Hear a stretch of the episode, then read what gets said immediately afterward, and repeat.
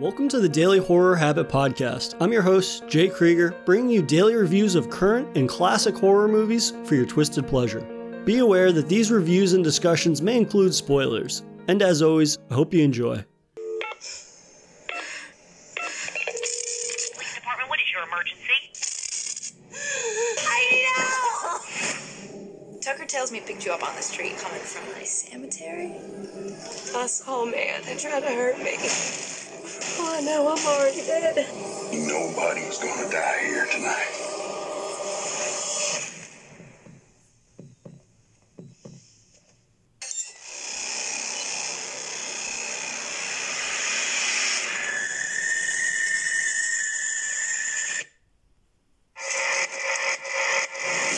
Videotape all the girls' murders. We got a crazy person here. We need help. What do you want? You're dead. Oh, God help us. He's not gonna stop.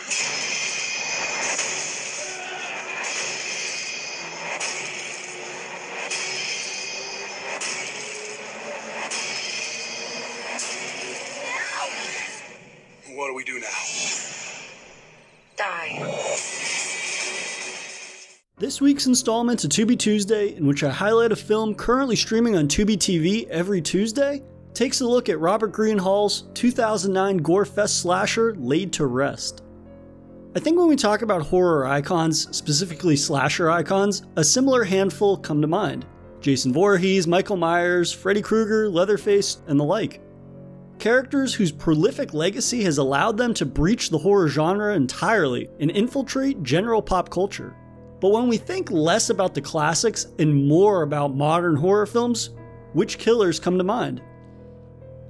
Sure, there are plenty out there, but the conversation in regards to iconic killers seems to skate by or just barely mention more recent killers from the last decade or so.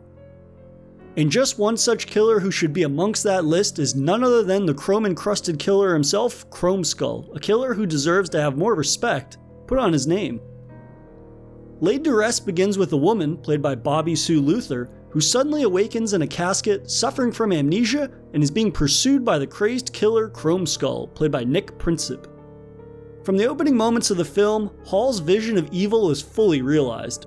We see Chrome Skull dipping his Chrome Skull mask into some type of solution while he wanders around his torture shop, examining his tools of the trade, and reviewing old flings he's videotaped.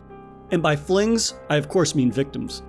There's a casualness to his movements, completely unperturbed by his sick fascination with mutilation and murder, something the audience learns very quickly, as Chrome Skull casually splits one of his victim's chests in half with a slash of his handy surgical equipment. Then we see him retrieve his mask and don it, a moment that has the gravitas and weight that feels iconic and menacing as hell. Chrome Skull's unique look doesn't begin and end with his mask though, which he wears along with a perfectly tailored black suit. He also fashions a small D V camcorder to his shoulder, ensuring he captures every moment of his hunts, giving him the option to savor his kills at a later time. This gives the slasher villain a voyeurism quality to his demeanor, something that shows he derives overt pleasure from the act of killing, which makes him far more sinister seeming than even some traditional killers, who do so out of instinct or self-defense, but rarely from a place of enjoyment. Speaking of people who enjoy their work, Robert Greenhall's background as a special effects artist is clearly on display with Laid to Rest, resulting in some of the most gnarly kills this side of the slasher genre. Not a single kill feels like a throwaway, as the rage-filled precision of Chrome Skull slicing and dicing with his brass-knuckle daggers leaves a stomach-churning impression. There's gore, and then there's Hall's turning up the carnage to eleven on even the most seemingly straightforward slasher kills, making for a consistently brutal ride. It's just a shame there isn't much backing up this tour de force of gore. And now for a brief intermission. If you've been enjoying this episode of Daily Horror Habit, please take a moment to subscribe to the show on your preferred streaming platform or leave us a review on iTunes. And thank you for your continued support, and I hope you enjoy the remainder of today's horrifying episode. For as strong and seemingly primed for slasher icon status as Chrome Skull is, there's some glaring issues that really stopped his rise to slasher fame before it even really got started. For as strong as the film is an example of Hall's makeup and practical work, it also exposes his limitations as writer and director. The writing and characters as an extension of that is lacking a majority of the time, and that's putting it nicely. Despite Lena Headey of Game of Thrones and Kevin Gage of Heat fame, there's little to no substance to any character. Especially our mystery woman, who spends a great deal of the time embodying the tropes that make her less of a damsel in distress, as she spends a great deal of time frozen in fear or simply failing to communicate anything to others or the audience for that matter. Couple this with nonsensical actions such as accidentally ripping a phone cord out of the wall, or even the inorganic framework of the film's world. For example, no one has a functioning telephone in this town, or gas in their vehicle, and the closest police station is one hundred miles away. They reference the geography of their area as the Holler, but given this film is released in two thousand nine, the landscape of where the film takes place is portrayed as if it was uncharted territory in nineteen oh nine.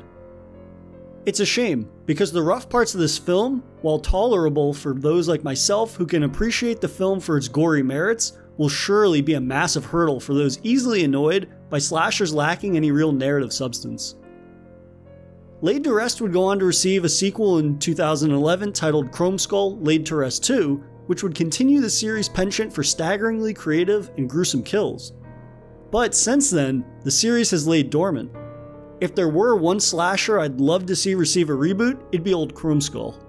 Perhaps Hall could lend the reins to a more seasoned filmmaker while still being in charge of the special effects, because the man does gore like few others do, giving Chrome Skull a legacy that should be more widely known. But until the character receives a film with a narrative overhaul, he'll be forever stuck in indie horror purgatory as just another slasher villain, never to earn the crown of icon, no matter how much he might deserve it. So, if you're in the mood for a slasher that pushes the boundaries of practical kills and can stomach some logic and narrative fallacies, Laid to Rest and its sequel are both streaming on Tubi T V and will definitely appease gorehounds out there. And that'll do it for another installment of Daily Horror Habit's ongoing Tubi Tuesday segment. I'll see you guys tomorrow for another Daily Horror Movie Review, and next Tuesday for another Tubi T V offering. If you enjoyed this episode, please subscribe to Daily Horror Habit on your preferred streaming service and follow the show on Instagram at Daily Horror Habit and on Twitter at Daily Horror Pod for episode updates. Thanks again for listening, and I'll see you guys next time.